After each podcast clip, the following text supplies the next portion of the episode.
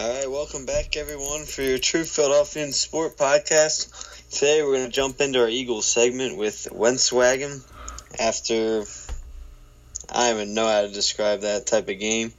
A beat down from the Cowboys of 37 to 10. Joe, how you doing today?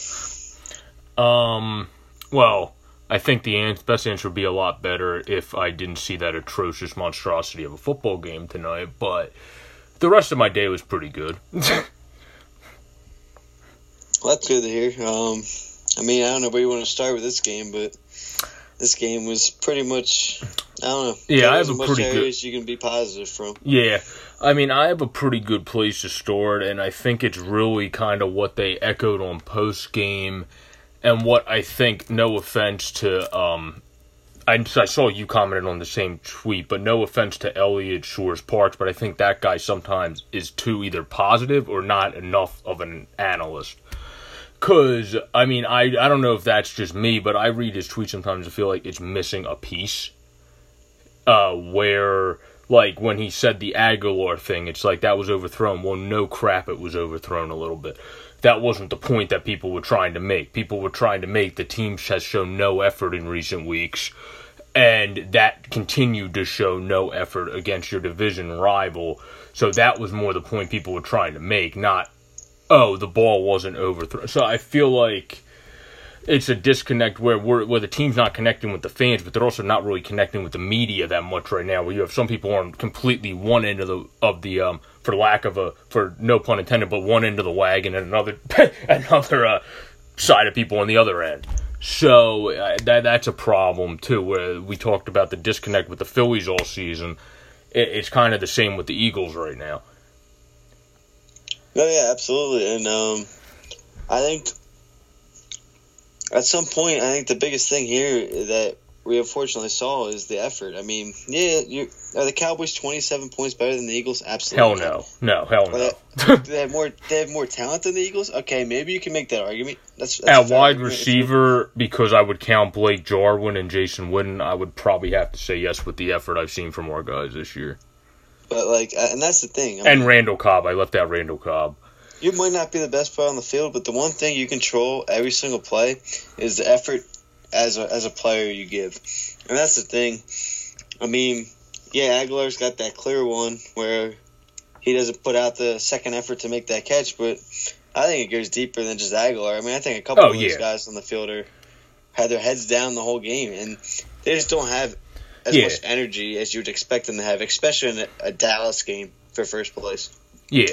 Well, one guy I see that still does, at least to me, show some spunk that we just go away from him for no reason, and of course it pisses me off even further due to the fact that he's on my fantasy team, is um Jordan Howard, where I always see good spurts of that dude's game, and then all of a sudden it's like, let's hand it off My- to Miles Sanders for six straight runs, and it's like, no. when something's working, don't fix it. Like, like it just doesn't make sense or game plan to me this year. Where when somebody, whoever the anonymous person was, whether it was Jeffery Agholor, whoever the hell it was, it doesn't matter. But whoever it was, the fact that they think the Eagles' offense is complex means that they don't even know their own offense.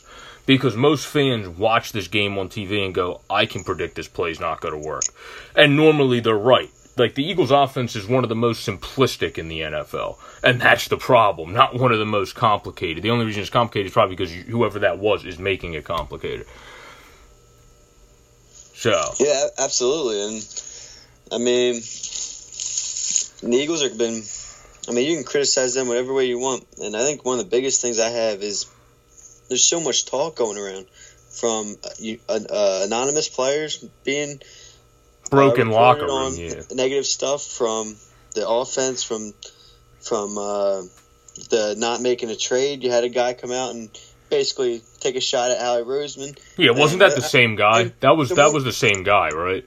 I think it was the same. I, I don't I don't remember it honestly. Um, I'm pretty sure it was the same guy for if I remember from reading the article for um saying about the Ramsey trade and also just saying about the overall team. And But that's the that's the biggest thing. Taking a shot at the offense like that, I don't know if that's a bigger shot at Wentz or I honestly took that as a bigger shot at Pederson than Wentz. And maybe that's just me being a Wentz fan, but the offense is not Wentz's offense. Meaning like whatever offense No. implement, implemented into the team is more Doug Pederson and Mike Groh. So to me, that that's more of a Who shot blows? Not Doug Pederson, but Mike Groh. Mike Groh is an atrocious offensive coordinator, in my opinion.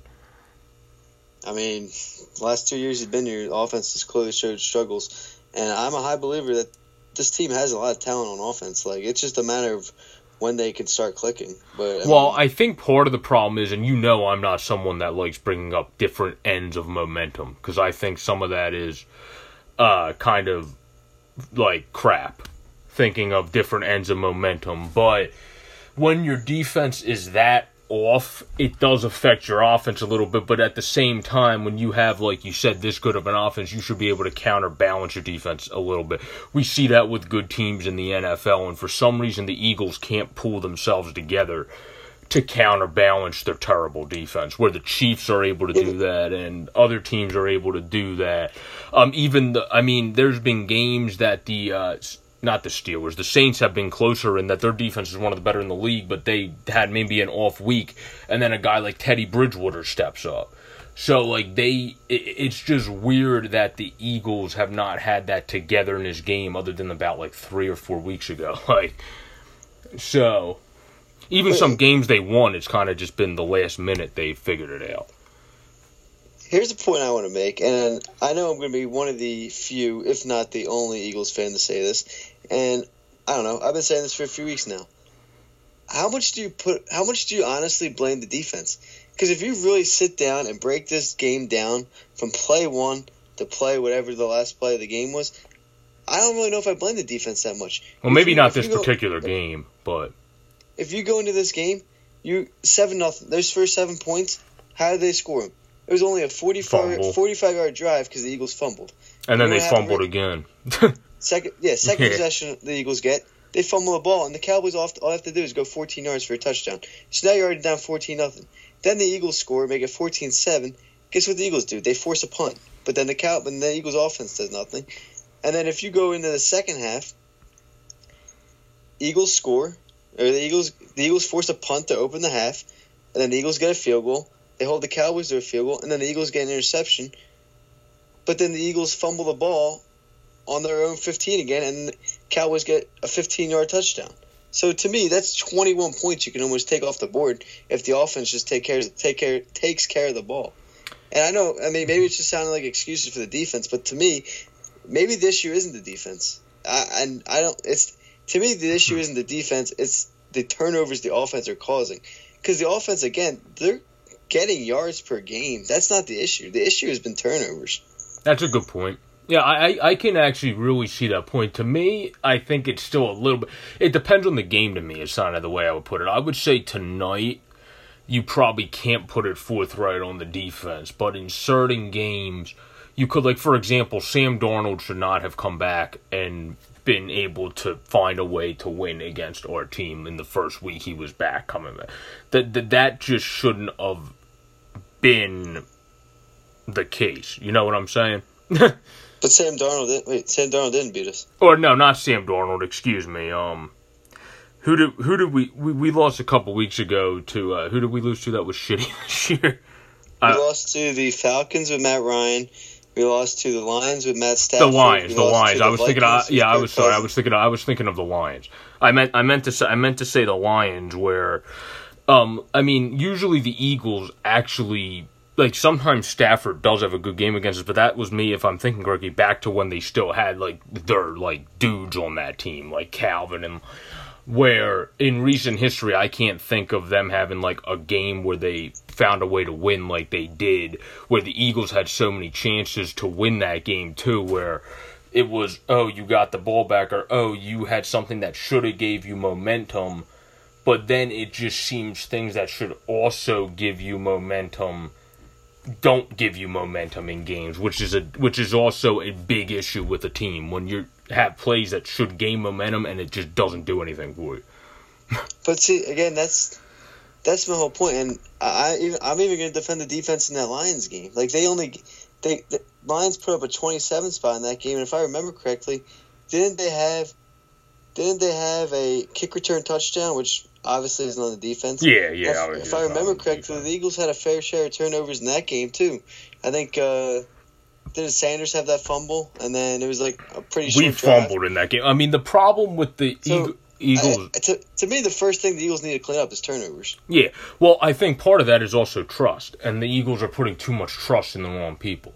I mean, like I said earlier, I don't think they have. I'm I'm with Ray Didinger. I don't think they've been coaching well this season either. I mean, the like he kind of said that after this game. If you say you prepared well this week, then how the hell do you go out and show up that bad against Dallas? That you clearly did not prepare well this week. Like, and I don't like. I think Doug Pederson's a great guy and a very good coach in my opinion. I don't really like coming at him like this, but I'm just saying from a realist standpoint, I don't think I. I don't think you. It looked like you had good practices this week, but I guess looks can be deceiving at times because I mean you came out and played one of the worst football games I've seen in recent years, to be quite honest. From the Eagles, I mean, you at least in some weeks you had some drives where you're like, all right, we're building a little bit. Where this week it was like you got nothing. Where I was with Ray Didinger, I was actually not even the first turn or not the second turnover. I was more the first turnover. Yeah, I don't think we're going to win this game because I said in Dallas, in Jerry's world, as much as I hate calling it that, you have to come out strong. You can't come out bad in Dallas. They're going to kill you if you come out bad. And that's exactly what happened tonight. And I mean, when we started off that bad, I looked over to my dad and said, Yep, this game's over. it was literally after the first turnover, I said, I think this game's over. And then after the second, I was like, Yeah, we lost. so I was kind of with the post game crew on that. I don't know where you were with that, but. Oh no, it was an absolutely abysmal performance. Um, I honestly, I didn't give up till a while. I mean, you you were down fourteen nothing, yeah, but I mean, there was six minutes into the game. There's plenty of time left, and like I said, after that fourteenth point, the Eagles went on a ninety yard drive basically, Yeah. and uh, made it a seven point game.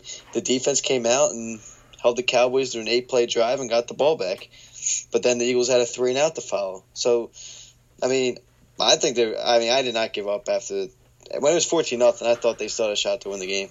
To answer your question, Yeah, I mean, I don't know if I want to put Ike, but I mean, it's more, it's almost just a defeat you have in your mind. Like, I don't know if giving up's the right word, but it's more as a fan, you just feel defeated after that. Where that's not the feeling you want to have. Like you said, it was only six minutes into the freaking game. You don't want to have that feeling as a fan six minutes into the game. That's kind of, and then you have a fumble because, um, you can't get the block on, and I think it was around Lane Johnson and he Correct. got yeah he got around Lane Johnson with the, I think it was Demarcus Lawrence, right?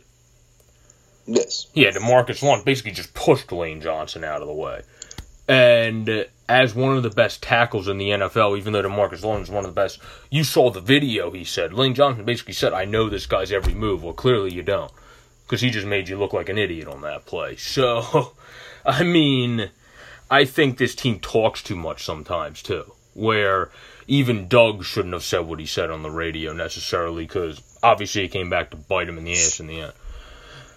yeah. Now that's two weeks in a row. You have Zach Brown say his crap and gets embarrassed. Now you have Doug Pederson say his crap and you get embarrassed again.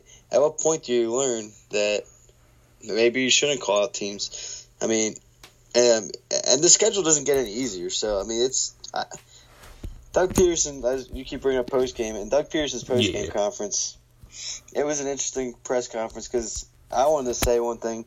I thought he took a shot at the team indirectly, or kind of like a hinted shot at him when uh, they were asked. Someone asked him, I don't know the reporter's name, but someone asked him about how he felt the preparation was, and he responded with, "Well, the prep. I mean, fourteen or two turnovers to start the game isn't on preparation. That's on players or whatever, or something like that." Yeah, yeah, he said something paraphrasing. It was similar to that. Yeah, it hinted I thought that's that. a that's a huge shot on the team. I mean, from from like you said, the the fumble Wentz had was on Lane Johnson because he let Lawrence beat him, but then obviously uh, Dallas is his fault uh, Oh, yeah. for the fumble, and, and he at least made know. up for that. The thing is, when you fumble, because the first fumble was obviously, I mean, when you fumble, I would rather have you fumble running the ball, to be honest. Because, or, or no, no, no, I mean, excuse me, reverse that. I would rather have you fumble catching the ball because at least you had to think of something else while you fumbled. If you fumble while just running the ball, all you literally have to do is just secure that crap. and not fumble. Where at least when you catch it, you have to turn around and make a football move. Like I, I it's not that I'm excusing it. It's just that if you had if you had to fumble, that's the one I would rather see.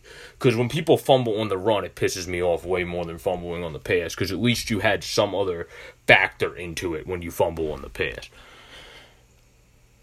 Yeah, um, it's that, that's an interesting take. I mean, uh, obviously no fumbles good. So I mean, to me, no fumbles good, but I would almost. It's just, it's just. I, I, think that's also just because of how frustrating this team is this year that I have that take. It, and it, unfortunately, so many similarities to the Phillies. It's not even funny. Um, I mean, just the expectations are there, the talent's there, and they're just crumbling in our faces. Well, the one thing I would probably argue is I don't think the defensive talent is there, in my opinion.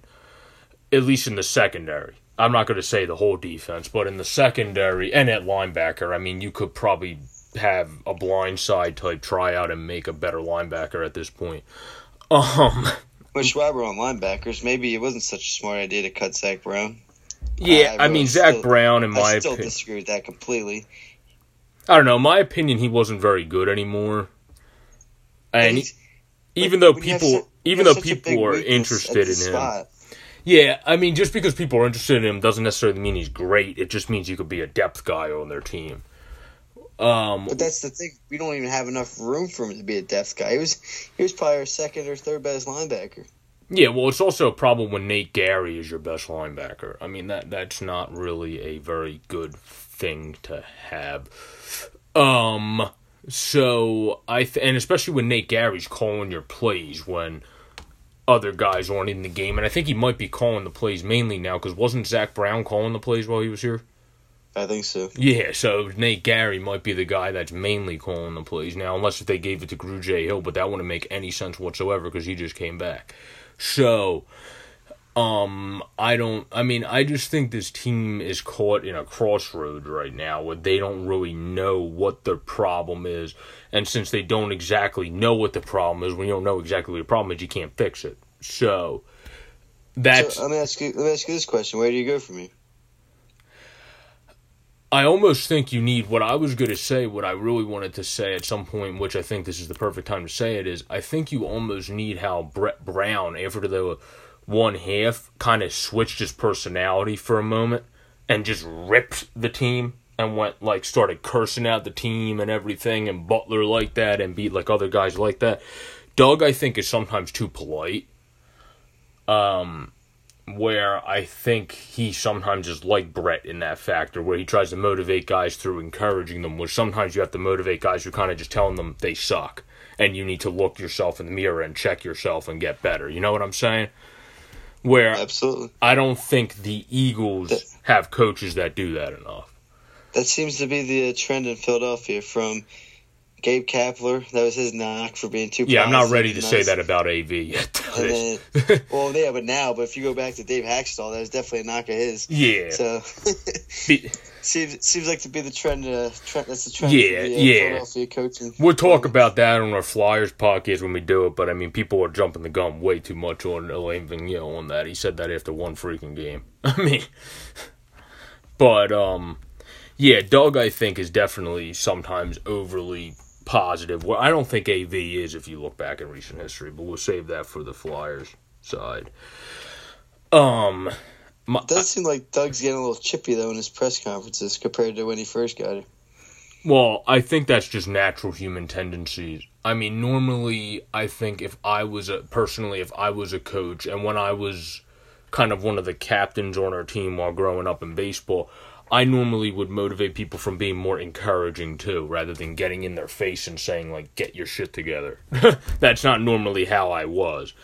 Um, where the um thing is, I don't see that at all with the Eagles. Where I actually like the sideline argument sometimes. I don't think fans are right when they think that's a problem. That means you care. That's high intensity because you care where the Eagles don't have that, and it feels like with a team that's this dysfunctional right now, you should probably have that to sh- because, I mean, no offense, if there's a bad play call, and there's been many, the quarterback should disagree with some of them. I mean, that's just kind of the way I feel. Yeah, uh, It it more depends on the situation because like some of them are get some of them are way too far and they clearly show that there's issues there. And I think you kind of saw that with the Ramsey stuff. I think that one was not good for the team. I think that didn't help at all. I think the Odell ones didn't help at all. But I mean, every once well, in a while you might see one that works. Yeah, well, the thing is, I didn't like the whole. I also think Odell. Excuse me as I turn into Stephen A. Smith for a second. But I also think that's more of a race thing. Uh, because Tom Brady almost tore Josh McDaniels' head off. Literally almost assaulted this guy on the sideline the one time. And Odell Beckham yells at his coach and gets treated the exact opposite of Tom Brady. And I mean, so do other African American players in the league. It's not just Odell Beckham when they get on their coaches. Where when Tom Brady does it, it's like he's Christ, and everybody's like, "Oh, he's standing up and he's being a great guy." And it's like when Odell does, it, it's like, "Oh, he's a terrible human being." It's like, no, excuse me, you can't, you can't, you can't have those two opinions. Those don't coincide. You're like, so like that's the, the, the difference is Tom Brady's been successful. Tom Brady's. Well, you want to know why Odell Beckham has not been successful? Because I could throw a football down the field better than damn Eli Manning at the end of his career. I, personally, I think Odell's overrated. I'm not a big Odell fan. You, everyone can knock on me for it, but I don't think Odell's. I think he and Baker's he, a. Don't get me wrong. He's a good. He's a good receiver, but he was overhyped after that catch. Um, if he's truly that good of a receiver, he would be making a difference on the Browns right now. And frankly, I've barely heard his name this year. Well, yeah, well, I've I've watched the games because I have him on my fantasy team. That's 100% Baker, not Odell. Baker's been very subpar this season. Um, so I mean, it's kind of when you're a wide receiver, you can only do so much when your quarterback's playing average at best. So, like, look at guys like there's guys that are talented on the Titans. They suck in fantasy because Marcus Mariota is one of the worst quarterbacks in the NFL so far this year. That's why he got benched. So, I mean, that's kind of sometimes you got to look at it from a quarterback. And then the Broncos have some guys that normally might actually be a little bit better in fantasy, either from pass catching backs to faster receivers. But obviously, Joe Flacco's in the twilight of his career. So, sometimes you have to kind of look at the quarterback a little bit, whether they used to be good and they're in the twilight or they just were never that good. It, it, that that factors into a wide receiver big time compared to most other positions. Because even a running back can do good with a bad quarterback if you have a good offensive line.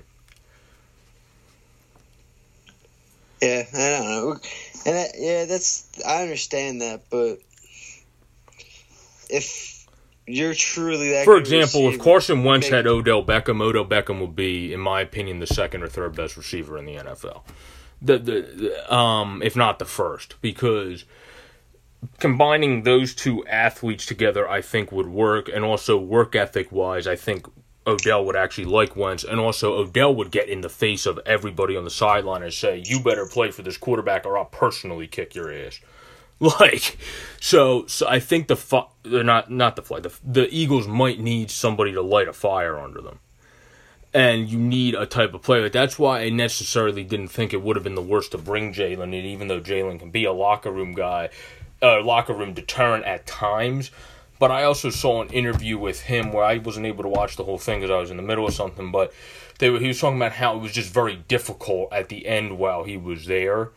And I mean, I think some of that also messes with your psyche at that point where you feel like some people don't want you on that team anymore, as well as you don't want to be on that team anymore. So um, I think he would have actually done well here and probably worked out just due to the fact that that dude would literally kick people's asses on the defense if they didn't play well. Like he would personally take it upon himself to like push somebody on the sideline to say, "Get your act together." And that's not always a bad thing because I think everyone's too soft in our coaching staff this year. Yeah, and uh, it's that's a whole other topic, probably. I don't know. We're kind of getting off topic from the game today, but my thing, that's and that's my thing with, with Ramsey. I, I I agree with you. I would have been fine with getting him. I know a lot of people were hesitant because of his attitude, but I would easily brought him in. You you need a guy like that. You need first of all, you need a cornerback. Hey, you know what? At this point, it pains me to say this as a moralistic person. but I'm going to say it because we suck. at this point, since there's no evidence at all that he's going to get convicted during this football season, or for that matter, ever, uh, would you bite the bullet and just freaking sign Antonio Brown since we suck so much? I was actually thinking about the same thing today. Um, I don't. I mean, has anything else come up from that issue? Is he proven guilty or not? Some guilty? stuff has come up, but I mean, it's not like like you can't until it goes into the system and it actually goes through proper legal processes rather than just evidence gathering. Um, it's hard for to really know exactly anything. But I think also the only reason the Patriots cut him, in my opinion, is because of what he said while he was there not actually the other stuff. I don't remember exactly what he said while he was there, but I remember he said something while he was on the Patriots, and uh, Bill didn't like that. So I think that factored in more to why he didn't stay on the patch than the actual overall thing, in my opinion, at least. Man, it's pretty telling when the Patriots cut somebody. Yeah, I mean, I don't know. At the same, in one sense, yes. In another sense, no, because Bill Belichick doesn't put up with anything. Like I'm surprised Josh Gordon is honestly still on the Patriots and they actually let him work through that. Uh, I thought they would have cut ties with him long ago. Um, because I don't think Bill Belichick puts up with people, as Stephen A. Smith said, says often, not being able to stay off the weed. um, so the thing is that's a whole different argument for another time whether that should be allowed in the NFL rather than opioids. We'll save that for a different podcast because that could probably take up 60 minutes in itself. But um the thing is I don't I mean I just think the Eagles need somebody Christ, trade for Josh Gordon from the Patriots if they don't want him to be honest. Because you need to because they're not using him effectively whatsoever. So I mean, if you you just need somebody that's athletic and able to go up and get the ball, because in my opinion, I know you disagree with me a little bit on this, but in my opinion, I do think Alshon is either not putting in max effort or is in the twilight, because he is only good fantasy wise. I mean, there's a difference of being good by the numbers in fantasy and actually looking good on a football field. I mean, Frank, like, like there's guys that, um, I not Frank Gore, but there's guys that, like, like for example, LeGarrette Blunt. Some years, not when he was with us, but in certain years, I had him on my fantasy team. He was not a good running back overall. He would just score from the one all the time when he was on the Patriots. so that's how I got a lot of fantasy points. Where that's kind of where I see Alshon. It's like he has nine yards per catch. I think. Well, now his average is down because of, I think, but that's what it was a couple weeks ago and that's kind of skews his stats in my opinion where he really isn't playing that well. It's just when he catches a ball it's usually for like 20 yards or 10 to 15 so that kind of skews everything. That's true. Um yeah. But i mean he's also slow as molasses like he keeps getting slow back, back to the game a little bit well, that, that that was a little bit on on the game. The dude's slow as molasses. Um, he can. I mean, talk about not being able to catch up to a ball. I mean, Alshon, you kind of have to throw a nice pass to at this point because that dude's not catching the ball at this point of his career in terms of catching up to it. Um, and then of course Nelson needs a better effort. And then I don't know, like where the hell was Zach Ertz in tonight's game playing? well, Zach Ertz and Alshon. Like I don't think Alshon or Ertz had a target. I think Alshon had a target on that pass. Alshon had a couple targets. I remember but, because Wentz threw it over. I don't think Alshon or Ertz had a catch in the first half. Um, I know we had one catch. I think it was for six yards. There wasn't it from a receiver in the first half because the other one was Goedert for a TD. It was Goedert and Agholor, I think, with the catches in the first half. Yeah, and Goedert's not a wide receiver, so no. And I mean, you have a you have your two best targets. I, I mean, I assume you agree with me. And Jeffery and Ertz, two best targets. Yeah, except for I don't agree with you when DeSean but, Jackson's in. But yeah, other than one D Jackson, yeah, I would put Jeffery there. but Jeffrey and Ertz, your two best targets, have a total of four catches tonight. A total, not four each. A total of four. That that is absurd. You're not like, like how do you let that happen? Well, it's like they were saying on the post game. Talk, you can talk the talk, but it's like everyone always says: when you talk the talk, you got to walk the walk. As an old saying. And no team in Philadelphia in recent history that has talked the talk has been able to execute and succeed and have the season they said they were going to have and be able to prove to the fans that what they said was not just spitballing and was actually belief and trust and confidence in the team. Nobody has been able to prove that that has shown it as a coach or manager in Philadelphia. Yeah, and that's the problem. They have so much talk in them, but right now they're not putting that effort in. And I think that's a huge difference from what we saw in that Super Bowl team. Is all those guys they played for Yeah. each other. They They were a family. for- The the biggest thing is, um, I think they talk they talk about it on first take sometimes. I think Kellerman's brought it up a decent amount over the years. You can correct me if I was wrong because I can't remember if it was Kellerman or Dan Orlovsky that brings this up sometimes. But I think it's about the quarterbacks. Once a quarterback gets paid, it's hard to win. It's your your best years because Brady is not a good example because he always takes a pay cut. Your best years are usually in the rookie contract of your quarterback for a chance to win the Super Bowl because then you can build your roster better because you're not dedicating so much money to all these top guys that then your roster becomes more top heavy rather than spread. Yeah, and why why you bring up the topic of uh, money? You want to see? You want to know what I just what I read after the game today? Nelson Agholor is making more money than Julio Jones, Mike Evans, Michael Thomas, Alshon Jeffery, DeSean Jackson, Davante Adams, S- Stefon Diggs, Tyreek Hill, and I can keep going, but I'll just stop there. But Agholor is making more money than all those receivers. You know, I appreciate you stopping there because if you kept going, uh, we might have violated some FEC regulations at that point. And I'm Uh, not saying I'm not saying contract wise for the record. I'm saying in 2019, he's Yeah. more money than those guys. yeah, yeah, I- yeah. I figured that's what you meant. Yeah, I figured you meant a yearly salary, not co- contractual salary. But I don't know. I mean, Nelson. I mean, the thing that strikes me the most by that is not even the other people you named in outside organizations, but the fact that he's the highest paid wide receiver in our organization. Exactly, and that's because I remember Jeffery took. The, I think Jeffery took a pay cut this year, and DeSean Jackson. I guess because it's his end of his career, he he's not getting as much money. But Yeah. Well, also, I need to, as we're on the topic of DeSean Jackson, the another thing that annoys me with the Eagles is we have so many injuries, but you don't know a damn thing about them.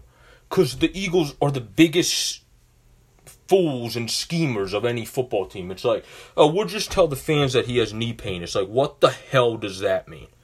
Like, like at least tell people what it is so you're not BSing dog every week. Like, oh, you know, he might be back this week or he might not be back this week. Because, l- like, now like, say what the hell the injury is because I'm 100% when Stephen A. Smith said that I started clapping at my television because I was like where the hell is DeSean Jackson? What the hell is he doing with his life? And how about he comes out and tells us what the hell's wrong with him? If the team doesn't want to say what's wrong with him I don't give a shit if the team gets mad at you. Say what's wrong with yourself because I that's what I would do at that point I wouldn't even care I would say look you don't want to release injuries I'm going to release it because these fans want to know and you're wrong for not releasing injuries take it or leave it trade me if you But don't it- want here's the problem: they've never been an organization that did that. That- What did they do last year? They hid Wentz's injury. They like they, they've never they've never been an organization that could be upfront with their injuries. So it's not nothing's going to change.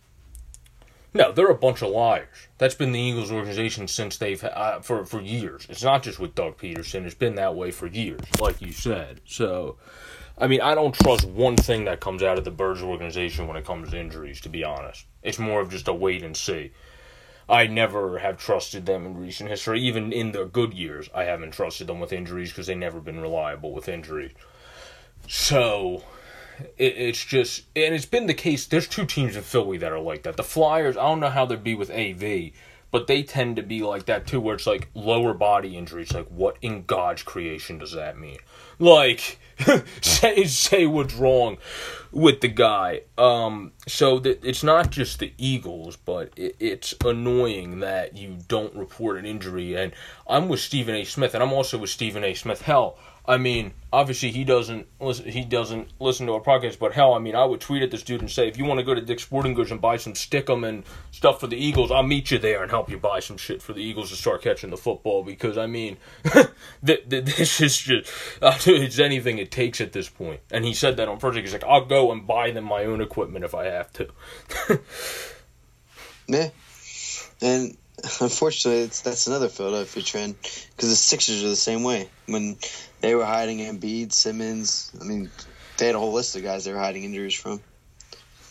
Yeah, honestly, the team that might be the most forth-putting with their injuries, and I don't know enough about the comment on, but might honestly be the Union.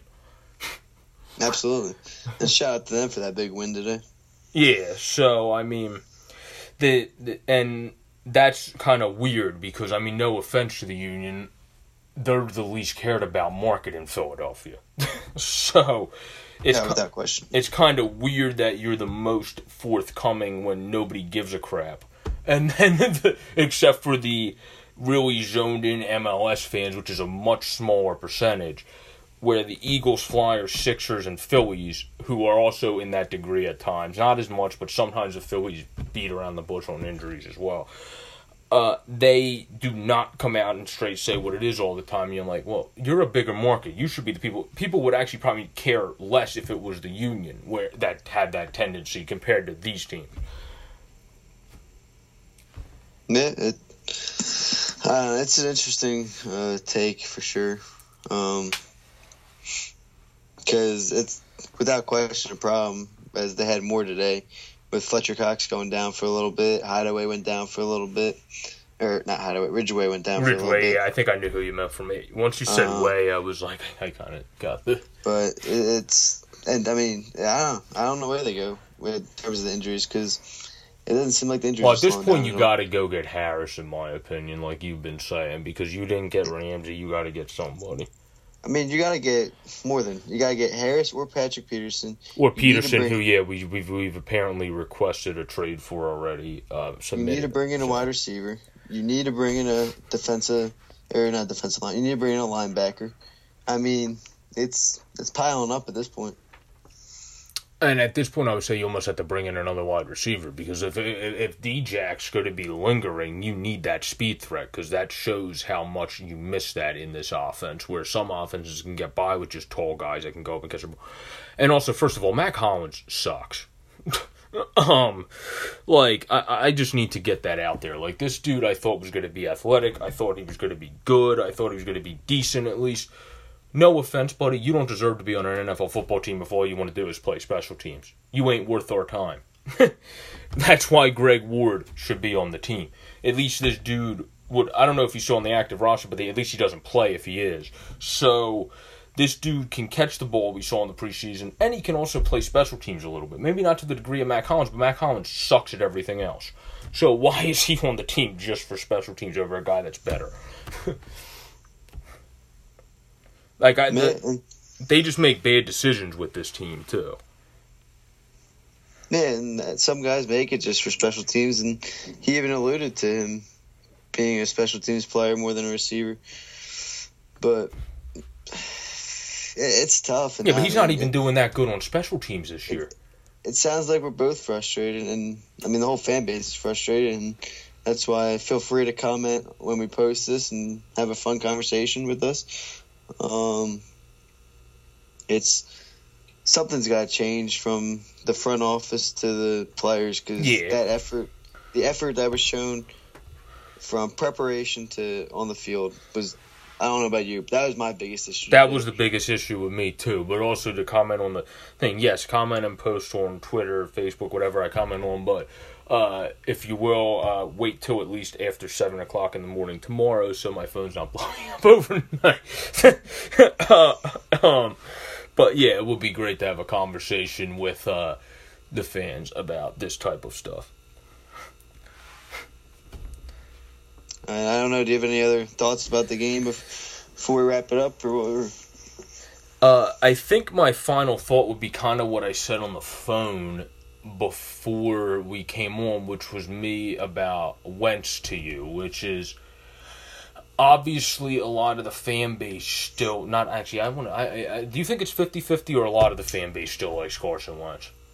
No, I think the fan base is Okay. like Wentz, and I, I mean, I, if you're going to the question about whether I like him, absolutely. I, That wasn't did my not- question. I did My- not put this on him at all. Yeah, yeah. but- No, my question was more um, what I presented to you uh, off the forefront on the phone, which is, do you? I mean, it doesn't seem like this team likes Carson Wentz, and and, and I don't think what what I thought uh, Max Kellerman might have missed on first take is, I don't know. I mean, I'm not around the team. Maybe it is a leadership issue with Wentz.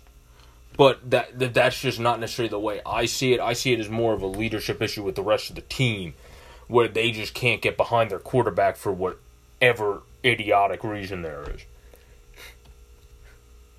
I mean, I don't think they don't like. I mean, I don't see how they don't like him. I mean, Well, whoever said that clearly, I don't think likes Doug Pederson or Carson Wentz, in my opinion. Whoever the ano- anonymous person was, I don't think he likes basically most of the offense. so, but again, to to, uh, to me, that quote wasn't necessarily a shot at Wentz. It was more of a shot at the offense, and that's not. Wentz isn't choosing. No, but when you take a shot at your offense, in the end, you're kind of taking a shot at your quarterback because it's like if I take a shot at my defense in hockey, but then people go, well, it's really your goaltending. Even when you take a shot at your defense, you're kind of, at least in part, taking a shot at your goaltender because that factors into bad defense in most cases. if your Yeah. goalie lets in a couple bad goals. So it's But- it's kind of the same type of uh, thing. Yeah, I, I guess so. But I mean, to answer your question, I think I don't think it's that they don't like Wentz. I think it's more that I think the preparation hasn't been where it used to be, and I think that is affecting the way they're playing. And again, because I, I mean, the, the offense clicks at times, and I, I already said it once, and I'll say it again. I think the the biggest issue overall is turnovers. So to me, that's not going on Wentz. That's just the lack of executing plays. The lack of a good game plan. Yeah. Yeah, I mean the Eagles need to they need to shape up because Josh Allen has actually been continuing to look better in my opinion at least as weeks go on. Uh, as an athletic quarterback that can run the ball and has a cannon of an arm but just needs to hone in his accuracy. So he's a threat I think against a team like us because obviously our defense has been up and down. But when you have a triple threat like that, I feel like Josh Allen, if you get up to a slow start, might start owning us. Because he can run if he has to, and he can kind of gun it down the field where even though he's not the most accurate, there's some guys that can catch up to the ball on the Bills where we don't have corners that can probably catch up to them. so that's kind of where like Cole Beasley also kills us. So I'm not excited to play a team that has Cole Beasley on it. That's true, and then that, that's a fun topic we'll talk about in our preview later on the, in the week Yeah. for the Bills game. But yeah, Cole Beasley is a guy that is known to be an Eagles killer, and I agree with you. Josh Allen continues to. I mean, I know, I think that defense is carrying that team so far, but Josh Allen does seem to be slowly improving. And frankly, if he doesn't get hurt in that game against the Patriots, I think they might pull that game out, and they could have been un- they could be undefeated. Yeah, they could have been the uh, AFC team that is undefeated rather than the Patch, and then it would have been them and the 49ers, who was still remarkable that they're the only undefeated NFC team. I get he's not an All Star player, but I mean, he could have managed that team better than Matt Barkley did. Yeah, well, I mean, anybody in their right mind can probably manage a football team better than Matt Bar- Matt Barkley. That is also very true. he he just didn't really pan out at all. So, I mean, I think the Eagles, of course, the weird thing I find with the offense is you feel like your offense would do better when you have such a good backup, too. Because Josh McCown's on the horn, like you see him on the sidelines with the mic on sometimes suggesting some stuff, too. And he's been, had such a history of the league, is like my final wrap up thought, of helping mentor quarterbacks and helping them call good plays. And it seems like he's almost kind of just there on this team.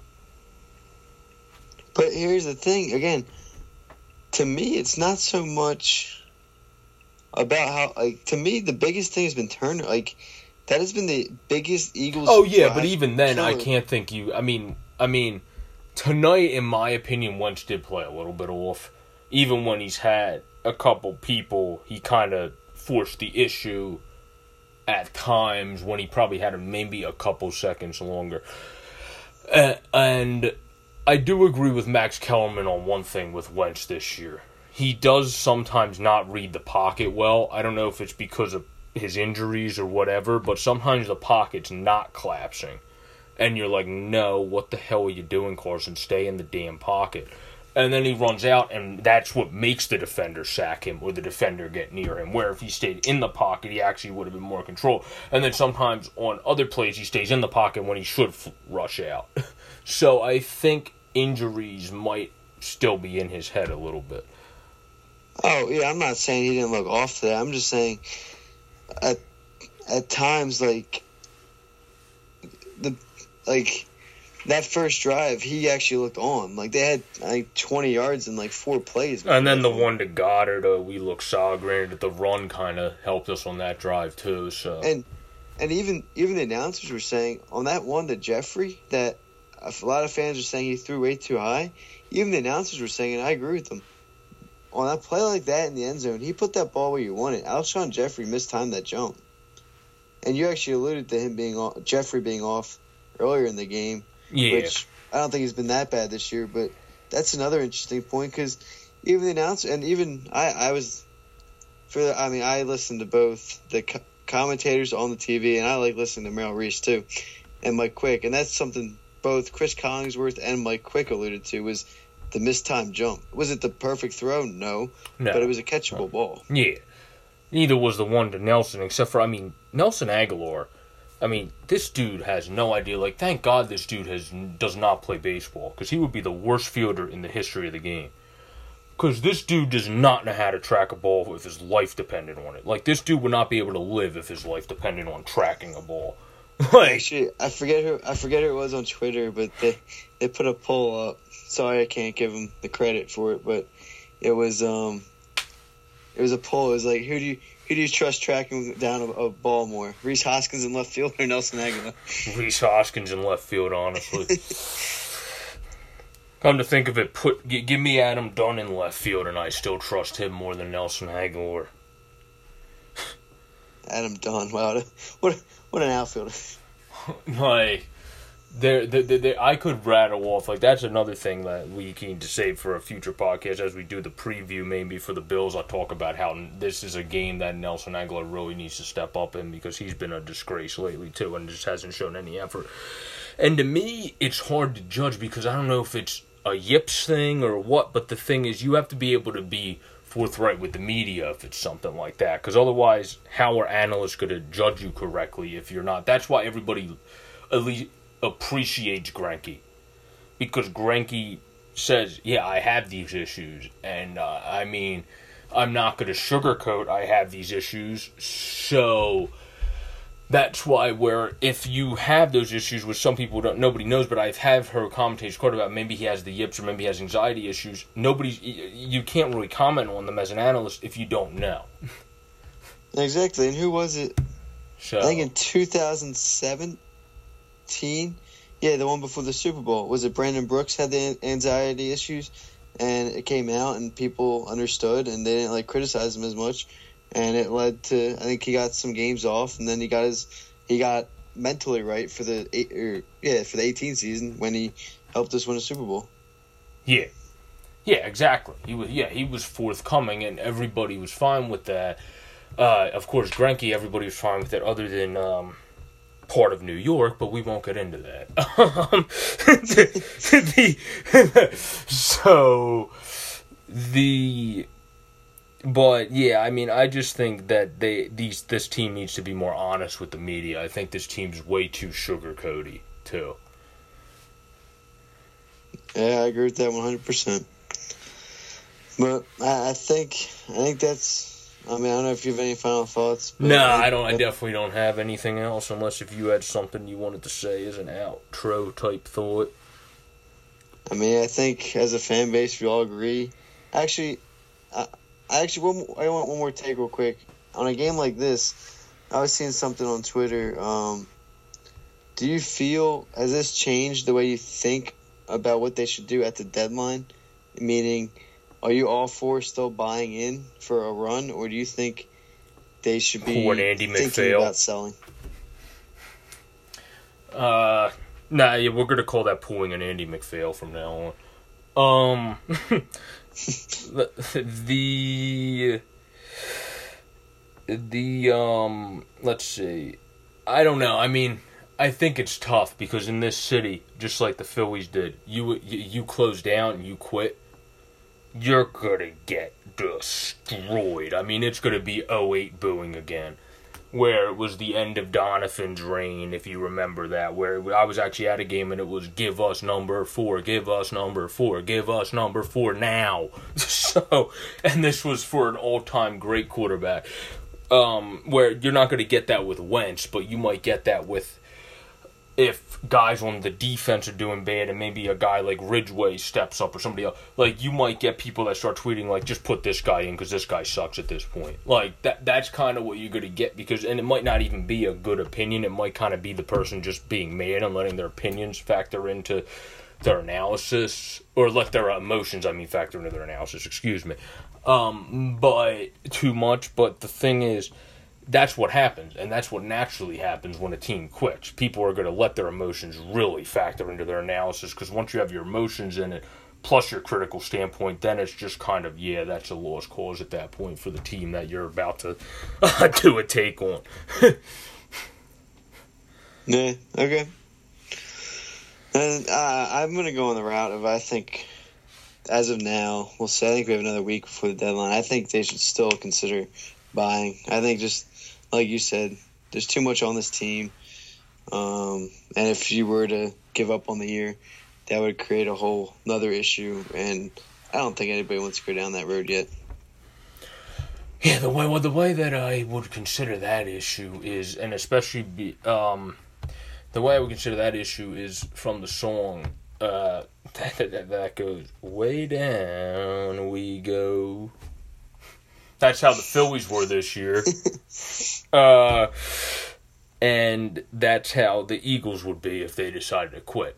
It's just going to be the city going, it's all downhill from here, and it's continuing to go downhill from here. So that that's kind of the way I feel on that, and that's why I agree with you 100% of that. I don't think you can quit yet, because if you quit, it sets a terrible precedent. Where that's why it set a terrible precedent tonight. It looked like the team quit after the first two possessions.